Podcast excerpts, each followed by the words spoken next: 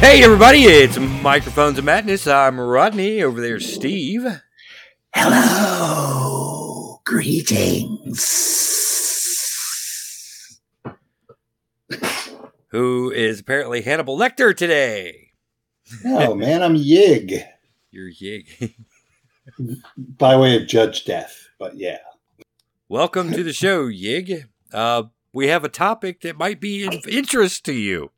It's really great to be here. All right, all right. Have have a lozenge there, Yig.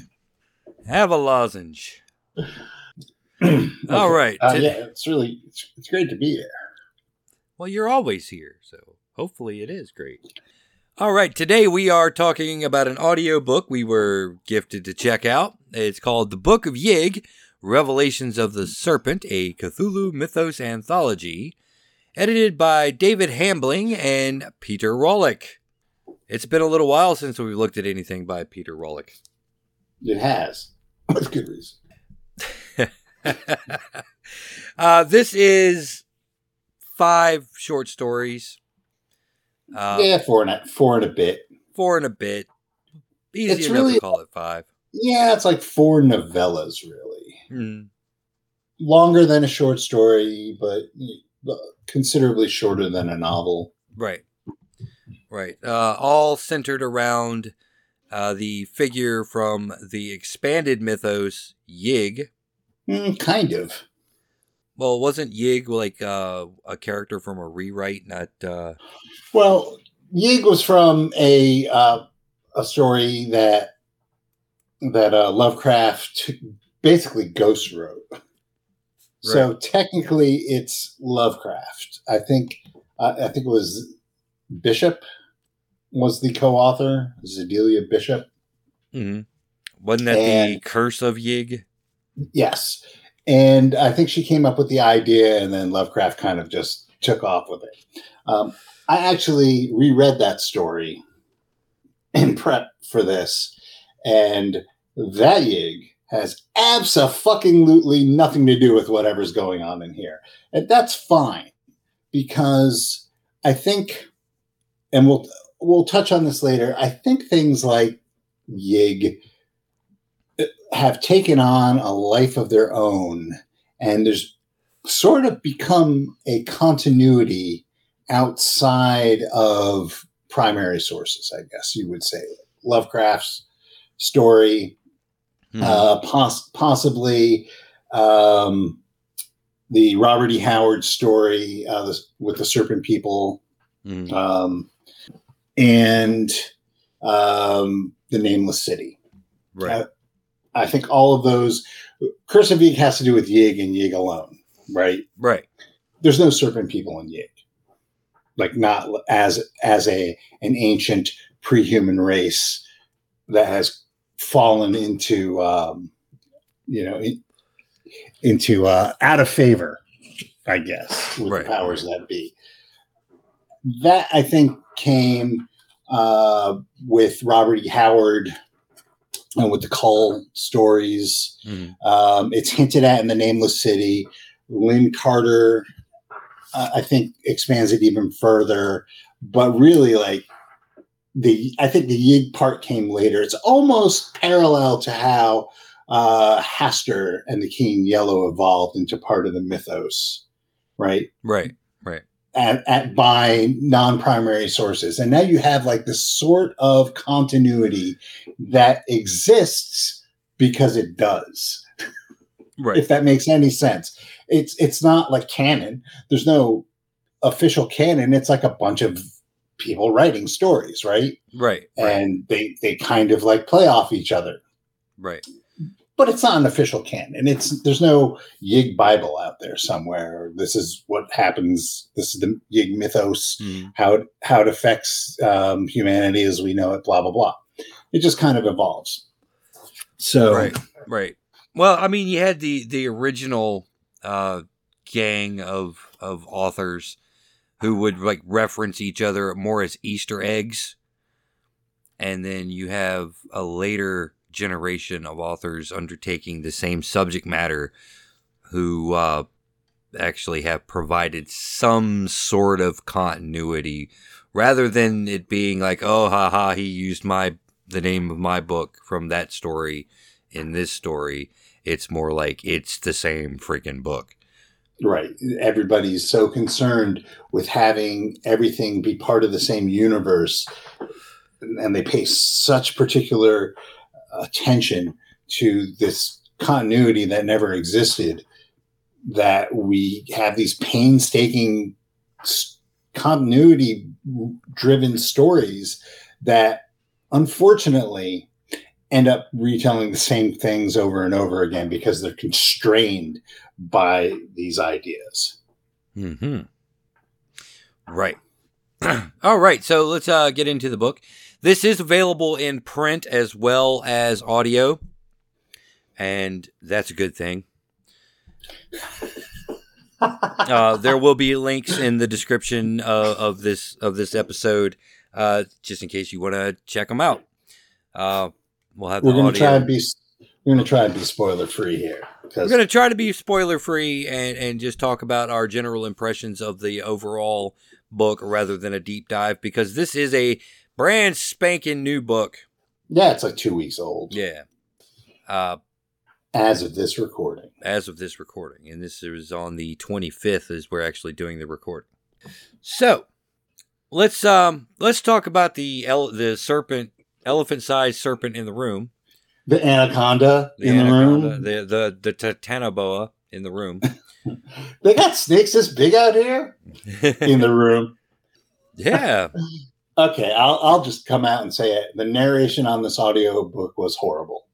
Yeah. I'll just say it. I'll just I can't I try I really try and, and have positive things to say about stuff, even if I don't particularly like it. But I gotta say, I'm not gonna name names, but the narrator of this book ripped off the authors. he did not do them any justice interpreting their their books to the point where it was so distracting that I couldn't even tell if these stories were any good. yes, yes, it was. It was uh, the the. There's an aspect of audiobooks, right? You go to a convention or a book signing or something like that, and you get a reading, right, where the author will read the story aloud. Uh, in audiobooks, there's an aspect of performance to it, and here the performance was a little lackluster. Uh, the gentleman who who did the narration tried, um, but also kind of failed. It was it seemed at times to be uh, one take uh, recordings of each story. Uh, the the audio itself was inconsistent across the the stories. There was, uh, I believe, it was "Still Life with Death." The third story in the book sounded like it was recorded through a tin can.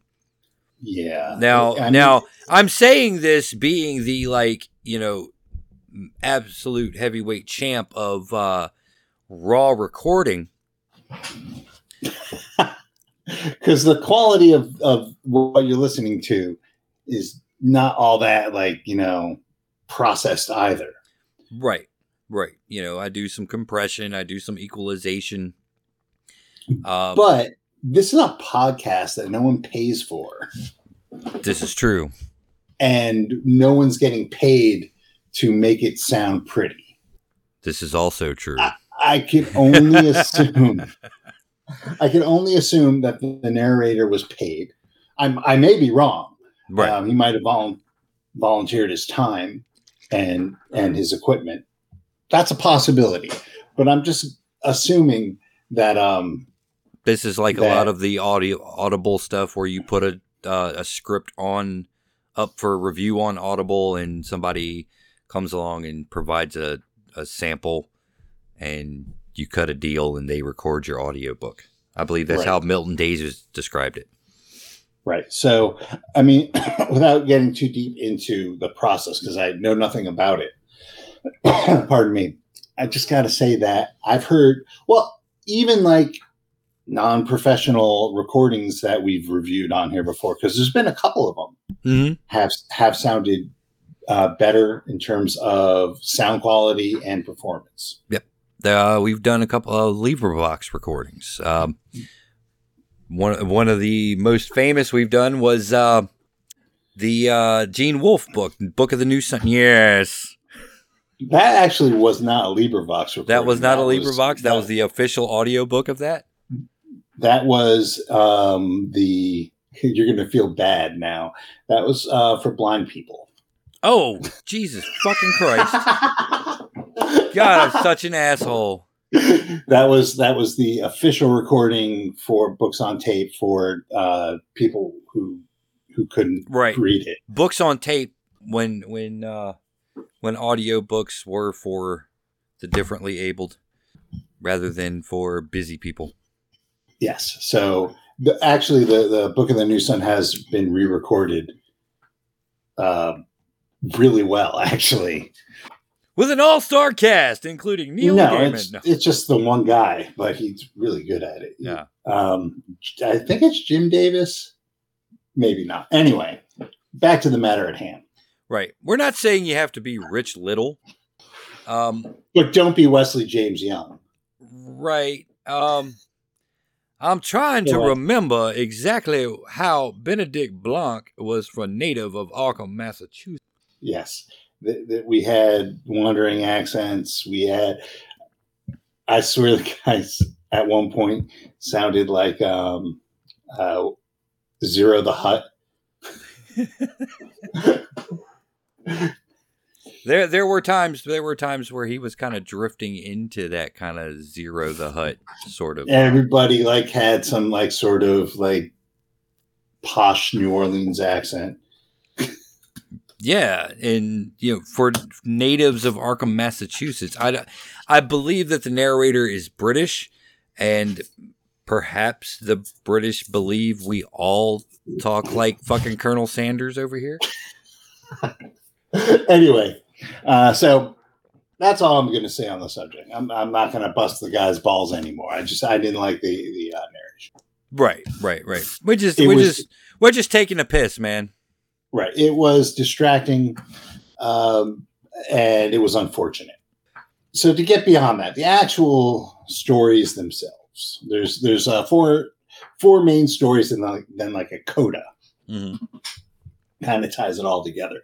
And now the, the cool thing is they take there's a MacGuffin that kind of flows through all all of the stories. It's a um, it's an ancient uh, snake person artifact.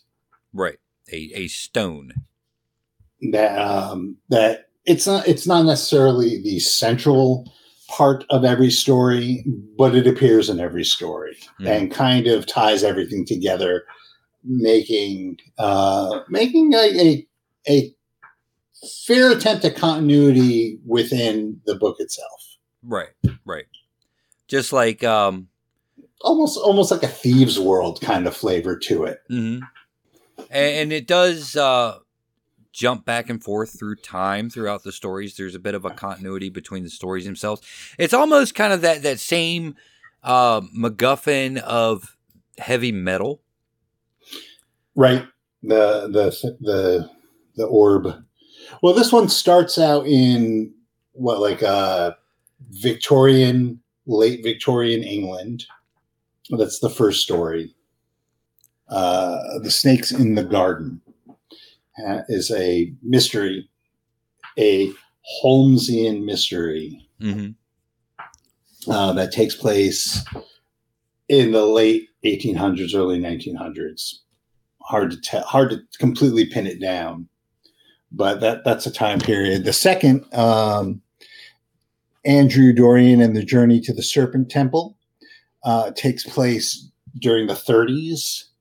The third, Still Life with Death, takes place uh, post World War II hmm uh, when they're ramping up Toward the Ramping Korean up conflict. towards yeah and and vietnam uh revelations the last story takes place uh in the 60s Mhm. right Oh no, Uh, no, I'm thinking no. Still Life with Death takes place in the '60s. Revelations is more modern, Right, and then the last one is modern, modern. right, right. Revelations is like uh more of a Cold War. Oh no, I'm sorry. The yeah, that's like the '60s. You're, I was right the first time. Revelations is is like during the '60s.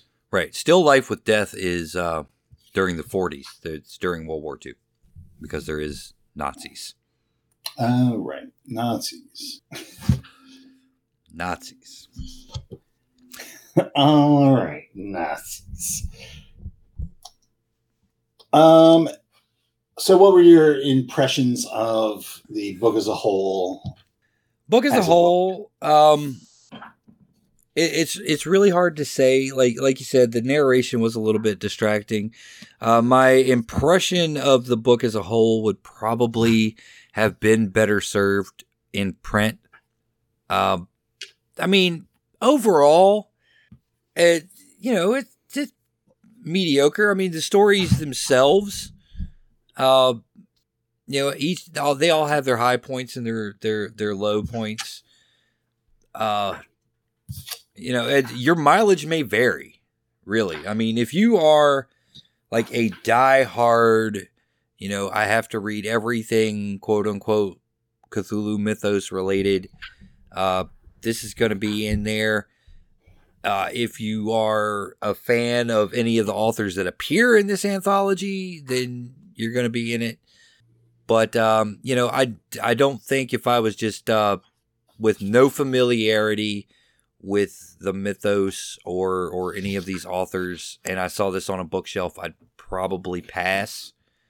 You know, after reading, uh, though it has some pulp sensibilities to it, and it was uh, offered to us through the Pulp Cthulhu uh, players Facebook page it doesn't have necessarily that sense of adventure that you would get out of uh pulp i mean it's it's pulpy in that you know it's sherlock holmes and and a little bit of uh Violence. There's a lot of violence. there, there's some violence but it just does it doesn't seem like it's dangerous so to speak you know it's like reading three doc savage novels back to back you know the first one's exciting the third one isn't so much I I hear where you're coming from.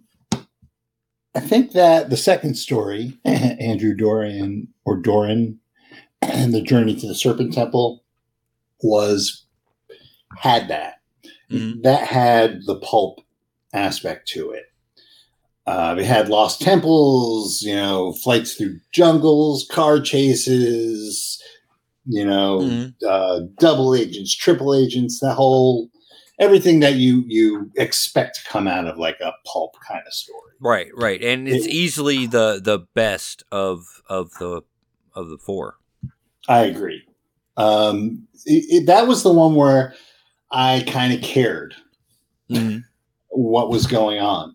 Um, the unfortunate thing, I, I think the having this continuity of this stone, Mhm. um, I think kind of detracted from the rest of the stories. It was central to this story. Mhm. It was actually the MacGuffin in, Right. in the story. right Um, and the other stories, not so much. It kind of appeared, well, it- Still Life with Death, it was also a big part of the plot. right Uh, but I think it was shoehorned in at times. It didn't feel like it necessarily needed to be there, especially by the time you get to Revelations. It's just kind of, I kind of get the feeling that Rawlik kind of put it in there to put it in there right because it really it doesn't do anything it just like kind of happens Mhm. which is unfortunate uh, so i think that it might have been a better uh, just book if they if the editors just let the stories be their own thing Mhm. breathe and have their own room instead of being constrained to have this macguffin there And- right right if if yig themselves was the macguffin and the thread that tied them all together rather than this particular item. Right. I think that it, it really, I won't say adds, but uses the, um, that Robert E. Howardish uh, history of the Serpent People. It leans into that a lot more than it leans into Mm-hmm. uh, the cosmic horror of Yig. Right, Right. right. Uh, because if you if you recall, the Curse of Yig is about a, a guy and his wife homesteading. Uh, he's afraid of snakes. She kills a nest of, of baby snakes Mm-hmm. to to uh, you know save spare him the trauma, and then she she takes it upon herself to have the curse which um, is pretty nasty. I'll let y'all read the curse of Yig on your own. It's a pretty good story. That has nothing to do with any of this, and that is like for me, that's like Yig, and there's no serpent people Mm-hmm. and I think that because oh well, Lovecraft had this serpent god, and oh there's these um, ancient serpent people. I think that kind of got conflated over the course of the years. Mhm. So these these How- Howardian serpent people now worship this Lovecraftian god because continuity because it has to be that way because they all, it all has to make sense some somehow. And and honestly i kind of think that this like what is it like oh geez it's almost 100 years of continuity at this point right? Somewhere around there, yeah. it's like 90 years 90 years of weird fiction having this this like loose continuity that just gets tighter and tighter like a noose um, as as we go in. I kind of find it constricting that you end up with the same stories told over and over again. And i'm not saying that like i didn't enjoy uh, journey to the serpent temple but it kind of has been told before. Um, as has all of these stories. And I'm not saying that they're pastiche because they're not, but because this continuity, I think, has become so just um, rigid that these are the stories you're hearing. hmm Um, and and I hate to say it, but uh, Pete Rawlik does it a lot, and he he's a good enough writer that often he will play with the continuity to fit what he wants to tell. Right? Right. Right. Not not this time. This time, uh, honestly, I thought Revelations was basically the exact same story as Journey to the Serpent Temple, just told in modern times. But there you go. But I think that I, I just think that this continuity thing is just it's it's it's way too constrictive on something that way back in when Howard and and Lovecraft and and um, Clark Ashton Smith and those guys were writing. It's like you said earlier. It was uh, it was Easter eggs. hmm It was they were buddies and they were joshing with each other. They weren't trying to create like the the uh, weird fiction cinematic universe. And I think that's what people are are are pushing it toward, and it's just it's boring hmm it's boring. It's I, I'm not going to go on my diatribe of, of the Marvel one being boring. It is, but it's just it's the same stuff over and over again, and it just, it culminates to where like now. I, I I could see why people like authors like uh, Ligotti hmm um, because it's different because it's it's not taking these just this false continuity it's taking the ideas right hmm of of cosmic horror or you know pulp adventure like these these ideals and doing new things with them. It's not concerned with how many fucking Peaslees exist and the the you know the generations of of fucking um Whateleys or whatever. Right. It's it's it's done. Get something else. Yeah, yeah. I mean, there's plenty of room, I think, in in, in the the the broad sense of weird fiction to continue with these types of uh, adventure stories and to branch out into these these other genres other than cosmic horror uh, and bring in the cosmic horror ideas into into this like like the Indiana Jones style adventure of Andrew Doran and Journey to the Serpent Temple um, or or the Cold War thriller of Revelations. You know, there's lots of room for this type of stuff, but it doesn't necessarily have to be tied to everything that came before. Right. And sure, you know, it, it there there is an aspect of it that that's kind of reflective of uh, Delta Green or Pulp Cthulhu in there, the role playing games that that you know this this could easily tie into you know a campaign for for that uh, game setting. Yeah, but that's a different kind of storytelling. Yes, it's definitely a different type of storytelling. Um, but there, there again, it's also that's one of the ways that uh, the the elements kind of cross genres. I suppose the word is. Yeah, I guess you know, where you get elements of, you know, the window, the window, the three lobe burning eye. Ah. yeah, I hate to say it, it's a that trope. I'm getting a lot more respect for that trope now that like there's imitators of it. You know what I'm saying? Mm-hmm.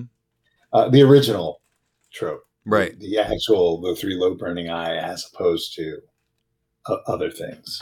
Right, right but but even even in that story, you know, that was the the originator of the idea. You know, the the the suicide note that continues to the point of the suicide and possibly a yes. couple of seconds afterwards. Right. Yes. The the beast of ah. Maybe he meant Saint ah. no, no, no. More with the back of the throat. Yes, I agree. I, I, just think I, I, read. I've been reading a lot of these old um, Weird Tales reprints mm-hmm. from like things like uh, like the new Cthulhu uh, writers, whatever. You know, Cthulhu two thousand, or uh, the other one I'm reading is like I don't know. I forgot what it's called, but it's like a bunch of like stories mm-hmm. by not Lovecraft but like Robert Bloch and, and Fritz Leiber and, and people like that. It's their early attempts, you know, to imitate Lovecraft. Right. And where they, a lot of them go in for like straight up um, just imitation, pastiche. Right.